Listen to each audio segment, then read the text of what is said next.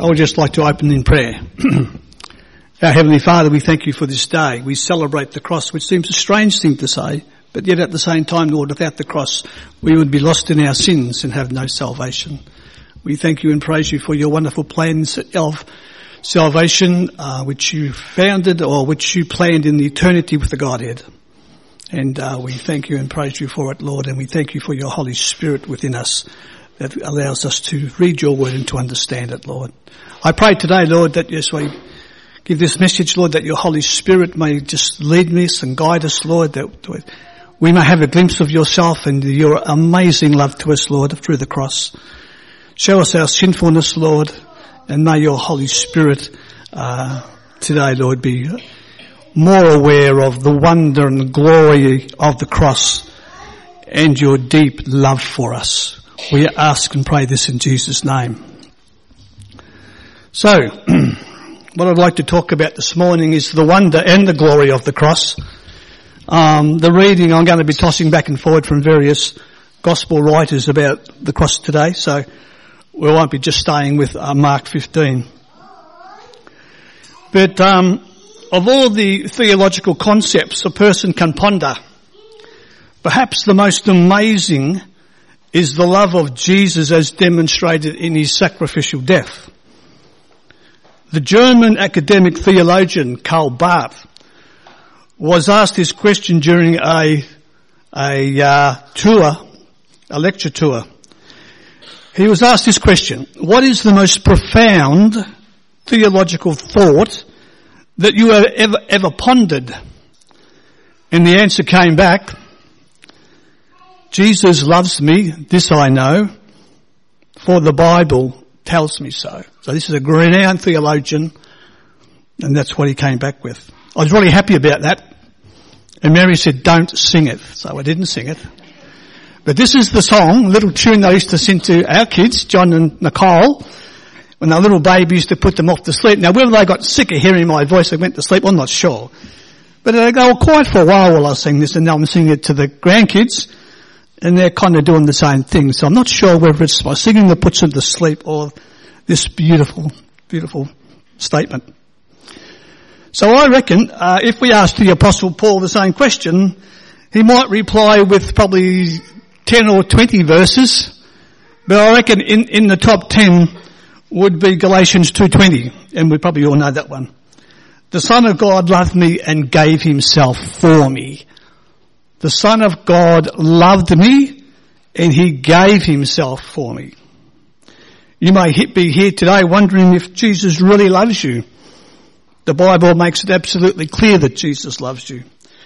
For God so loved the world that He gave His one and only Son that whoever believes in Him shall not perish but have eternal life. And how much does Jesus love you? We only need to look at the cross. He stretched out His hands and said, I love you this much he gave his life to you to give you new life. So let's go to the cross. Jesus left his home in heaven, invaded this world, his arch enemy's own territory to redeem his people from their sins. Jesus Christ who was and is and ever shall be God came to this world and became a man and lived a sinless life, perfectly obeying and keeping the law of God for those who could not keep it. Then he was rejected by the very people that he came to save. Jesus came to this world to provide a way for the lost to be saved. In order for him to open up this way of salvation, he had to die. He had to be nailed to a cross and executed. The innocent dying the guilty. Jesus was rejected by the Jews. They accused him of blasphemy and declared that he was worthy of death. They beat him and bound him. They took him to Pontius Pilate. Pilate refused to free him and upheld the death sentence, turning Jesus over to the soldiers so that they could execute him. But I find it very interesting that Pontius did not listen to Mrs. Pilate. And what I mean by that in Mark Matthew 27, 19. They might have been having coffee at the breakfast table, I'm not sure, and Paul's reading his paper, drinking his coffee, but he didn't listen to what she said. And Mrs. Pilate said these words, don't have anything to do with that innocent man, meaning Jesus, for I have suffered a great deal today in a dream because of him. Now she would have been cranky, not getting any sleep and stuff like that, but I wonder what Pontius thought of that. He would have heard it. Did he take any notice? I wonder whether he did or he didn't. Because on three occasions Pontius or Pilate came out and said to the Jews, I find no basis for a charge against this man. And the Jews replied, crucify him, crucify him. Now Pilate knew the right thing to do, but he was fearful of the Jews. Now, without being too harsh on Pilate, aren't we a bit like that as well? Sometimes we know the right thing to do, but we're fearful of what the repercussions might be. We might be thinking someday, oh, I'd love to talk to Jesus about this guy, but oh, oh, he won't like me anymore, or he might be offended by it, or something like that, you know. I think we've all been through that kind of stuff. Pilate had the power, authority to release Jesus, but he didn't. Instead, he washed his hands in front of the crowd saying, I am innocent of this man's blood, which he wasn't. It's your responsibility. He's not innocent because he's got the power to release him, but he's fearful of the Jews, especially with the Passover coming. And of course, the Passover coming, they don't want riots there. He'd be in trouble with Rome. So he's, fearful of all that stuff going on. So the soldiers took Jesus and they mocked him and they beat him with a scourge. Have you ever thought about the scourge? What it actually does? It is, uh, it was for, the scourge was referred to as the pre-death death a most dreadful instrument of torture. And this is how it was made. It was made of leather strips, or some say it was made of um, sinews out of an oxen. And entwined in those strips were pieces of sharp bone and pieces of sharp steel. And so every time the lash struck the person's back, it would tear the flesh from the bone. That was the whole point. It would strike it, then pull it back, and it'll rip the flesh from the bone. And after 40 odd lashes, it's also exposing vital organs. So most people died through that. Jesus didn't die because it wasn't his time. Jesus was in control of his death, as we'll find out later. So can you just imagine the agony that Jesus would have been going through just for this beating before he's crucified and the blood that would have been flowing. Every time the lash hit his back, blood flew everywhere. Enough of that. Okay. There's no little I was, I was able to say that here this morning because there's no young children here. I wasn't going to go that way. And Mary said, don't you say that. But that's how bad. I'm just saying that just to get us an idea that Jesus willingly went through that for you. He went through that suffering for us today. A quote from Spurgeon, which I think is just brilliant. Believer in Jesus, can you gaze upon without tears as he stands before you? The mirror of agonizing love he is at once fair as the lily of innocence and red as the rose with the crimson of his own blood. As we feel the sure and blessed healing that his stripes have wrought us. So they led him away to a place called Calvary where they nailed him to a cross, which is, as we all know, one of the cruelest instruments of torture ever devised. So our text opens with Jesus on the cross, and by this time, uh, he's been on the cross three hours. So they would have put him on the cross at nine o'clock in the morning because they don't want to work in the sunshine, it gets too hot. So they would have nailed him to a cross at nine in the morning. By the time you get to verse 33 here, it's 12 o'clock.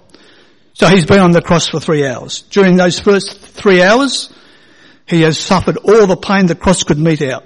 During that time, Jesus has been mocked by the jeering crowds for those first three hours were a time of pain, depravity and shame.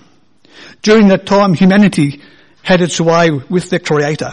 The God who made man out of the dust of the earth was dying for sin on a cross right before them and they had no more compassion on him than they would have for a dog run over on the road. Up to this point, Jesus has suffered greatly at the hands of men but now it's time for him to suffer at the hands of his heavenly father. As I said, by the time we come to this verse, Jesus has been on the cross for three hours. Nails have been driven through his hands and feet. The muscles of his body would be cramping from dehydration and from being forced to remain in such an unnatural position for such a long time. The spasms in his body would have caused his back, which had no skin left on it, would have been pulled off. It would have been jerked back and forward against the wood, creating so much agony. A raging force would have gripped the Lord. We can only try, can't we, to imagine the agony that he endured that day as he died on the cross for us. By noon, that's three hours, okay? It's from nine to twelve, three hours our time. We're using our time here. By noon, the Lord's physical sufferings were not close to his spiritual sufferings. By the sixth hour, which is 12 o'clock, okay, he had endured inconceivable physical agony, but his spiritual sufferings were just about to commence. We are told that there was a darkness at this particular time at 12 o'clock that came over the whole land until the ninth hour, meaning three o'clock. So from 12 o'clock to 3 o'clock in the afternoon there was darkness. A darkness, okay. After humanity had abused and shamed the Son, God the Father has turned the lights out. He's done this before. This was not an eclipse of the sun. That would have been impossible, especially at the Passover, which was held just after a full moon. This is what this wasn't unnatural darkness. It was a supernatural darkness. It also appears that this darkness was not worldwide, but there was, but it was localized in Israel. So the question we, we need to ask ourselves, what, why did uh, God cause this darkness to fall upon Israel that day that Jesus died? Maybe a couple of suggestions. It might have something to do with ancient prophecy. The prophet Amos warned of the coming judgment of God against the sinfulness of Israel. In Amos 8, 9 we read, and on that day declares the Lord, I will make the sun go down at noon and darken the earth in broad daylight. Throughout the Bible, darkness is associated with the judgment of God. We read that in Exodus 10. God turned the lights out and total darkness covered all Egypt for three days. Moses said it was a darkness that can be felt. No one could see anybody else or leave his place for three days, yet the Israelites had light in the places where they lived. It's amazing. Jesus said in Matthew 29 about his second coming would be announced in darkness. In those days the sun will not shine, the moon will not give its light and the stars will fall from the heavens. It will be a day of judgment. The other, the other reason that where the darkness came might be um, to do with the curse of sin. The lost are held captive in the darkness of their sins. Jesus entered that very darkness of sin that we might be brought out of the darkness into his marvellous light. 1 Peter 2. The darkness that covered Israel lasted for three hours. At the end of that time, Jesus cries, My God, my God, why have you forsaken me? Could you imagine that? My God. He's not saying my father. It's interesting that he doesn't say my father. He says my God, meaning Eli, which is the God's name for power, for judgment and strength and more mightiness. So he says, my God, my God, why have you forsaken me? And no answer comes. Maybe the very silence is the answer. As the father turns his face away because he can't look on sin. To understand why Jesus made that terrible cry, we need to understand what was happening during those three hours of darkness. While Jesus hung on the cross that day, the sins of all those who would be saved were transferred to Jesus Christ. As Paul would later write in 2 Corinthians 5.21, For our sake he made him to be sin who knew no sin, so that in him we might become the righteousness of God. While the darkness covered the nation of Israel that day, the blessed Lord of glory was plunged into the greatest darkness that he had ever known. The holy, sinless Lamb of God literally became sin on the cross. Peter would put it this way in 1 Peter. He himself bore our sins in his body on the tree that we might die to sin and live to righteousness. And by his wounds, which were many, you have been healed. Consider what this means. It means that every lie that we tell, every murder, every act of revenge, every aborted baby, every word of blasphemy, every evil deed committed by those who will ever be redeemed by his blood was placed upon Christ. It means that all the pride, all the hatred, all the sexual sin, the immorality, all the wickedness, all the ungodliness of his people was placed on Christ. It means that every rape, every injustice, every family abuse, every evil thought or deed ever committed by those who would be redeemed was placed on Christ. Can you imagine that? All our sins, even those sins that those respectable sins we'll call them, have nailed Christ to the cross. Can you, can you imagine how much this must have repulsed his, his holy soul? Here is a man who cannot sin. He was born without a sinful nature. Okay. He didn't have a sinful nature. And he had no desire for or impulse to commit sin. Ever. He is a man who is accustomed to holiness and to righteousness. Now all the sins of the bride are placed on him. Can you imagine the agony that he would have gone through? The spiritual agony Jesus endured that day far outweighed any physical torment that he might have suffered. That's a big statement. Because look at the physical suffering he went through and now he's got this spiritual agony. When that transaction was made on the cross, God the Father focused all of his wrath against sin on his son. God judged him as if he were a sinner, bearing the sins of all those who would come to him. At that moment of time, Jesus suffered the greatest agony of hell itself. He suffered separation from the presence of his Father. And by the way, the greatest pain of hell won't be the fire. It won't be the thirst or the gnashing of teeth. The greatest agony of hell will be the eternal separation from Almighty God. So Jesus went to the cross. He went there to satisfy God. Jesus died because the wages of sin is death. Jesus died because the only way that we could ever be free was for an innocent man to give his life in our place. And that's what Jesus did. He took our sins upon himself and he was judged in our place. He died satisfying the holy justice of God. And that is why the Bible says Jesus is the propitiation for our sins. At about 3 p.m., Jesus said, I'm thirsty. In love, he has drained the cup of his father's wrath to the dregs. There is, he has borne our full curse. There is no more debt left for him to pay and he has nothing left to give. John 19:30 says, when Jesus had received the drink, he said, it is finished.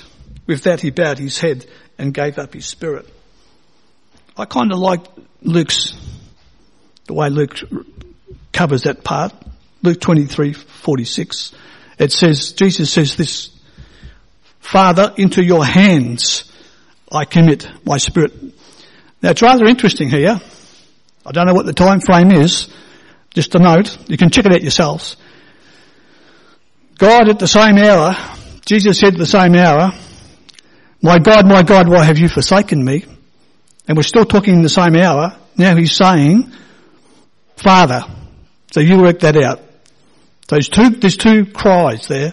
My God, which is the God of judgment, power and authority.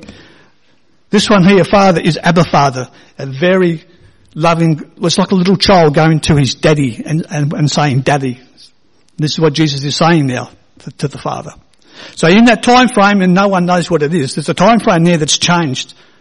And maybe the wrath has been, of God has been satisfied in that time frame. Hard to know how long that time frame is because it's always talking about the three o'clock. So I don't know what it is, but it's interesting don't I reckon.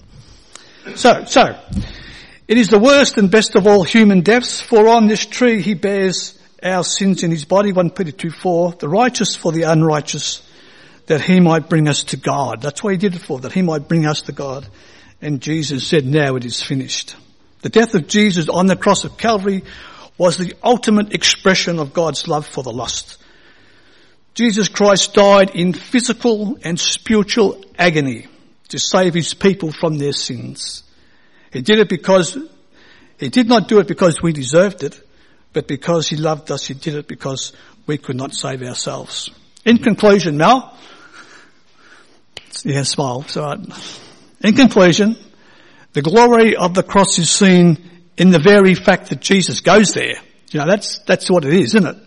The very fact that Jesus goes to the cross is the glory of the cross. Three observations. He goes there willingly, he goes there savingly, and he goes there obediently. Verse 1, Jesus goes there willingly. Now, if you want to turn your Bibles to Galatians 1-4 again, it's going to run off those few verses, that one verse, but just have a look at that one verse, okay? Jesus goes there willingly. Jesus in all this was not a helpless victim. I think some people think that, but he's not. As Jesus says in 10, John 10, 17, the reason my Father loves me is that I laid down my life. Only to take it up again. No one takes it from me, but I lay it down on my own accord. I have authority to lay it down and authority to take it up. This command I received from my Father. Jesus also could have saved himself if he wanted to. In Matthew 26 we read, if I call on my Father, he will at once put at my disposal more than 12 legions of angels which would have completely destroyed the Jews and the Romans. So this guy has willingly done this for you, for us. He could have saved himself, you know, but he didn't. He goes there savingly. Why did Jesus go to the cross? The answer is found in Galatians again. Jesus gave himself, the reason he gave himself, for our sin to rescue us from the present evil age. When Jesus died on the cross, everything sinful and rotten in us was imputed. If you like that word, I like that word. I like those kind of words, imputed. And I'm not an academic, so everyone can understand this word imputed if you just wanted to. But it means put to your account or charged to, charged to Christ. Everything that was rotten in us was charged to Christ or imputed to Christ. You guys probably know the word anyway. And everything that is lacking in us for salvation was given to us in Christ. So this is what theologians call the great exchange. Jesus takes our sin and we are given his righteousness. So what we have in the cross is the appeasement of the wrath of God by the love of God through the gift of God. And here God determines how it will, be that sinful people like us will be declared righteous in His presence and that is only through the righteousness of Christ. But He goes there obediently. Now Jesus is in trouble in His soul.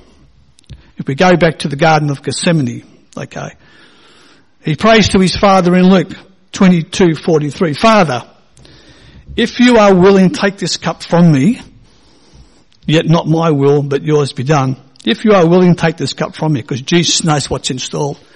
He knows what it's going to be like to have the scourge rip his back open, and he knows what it's going to be like to be crucified, and he knows that he's going to be separated from his father. So he's wanting this cup to be removed from him, if he can, if it's, if it's the Lord's will. And as you read a little bit on from Luke, Luke 22 to 44, it says, and being in anguish, he prayed more earnestly, and his sweat was like drops of blood falling to the ground. So he knew what he was due, what was going to happen. And that's how he felt about it. This would have to be, in my opinion only, the greatest prayer in the history of the world, don't you think? The, the salvation of mankind is held in the balance here with this prayer. If Jesus doesn't drink the cup of God's wrath, okay, there is no salvation for mankind. And the devil wins. The devil's up there already clapping his hands. He's thinking he's winning the devil. He's got all these martial, all these forces from Jerusalem and all the Roman soldiers and everyone else in the crowd. He's having a ball. He thinks he's on the winning track here. But Jesus doesn't drink the cup of God's wrath. Because it is God's will for him to suffer. No greater love, no greater humility or obedience has ever or ever will be displayed again for what Christ went through.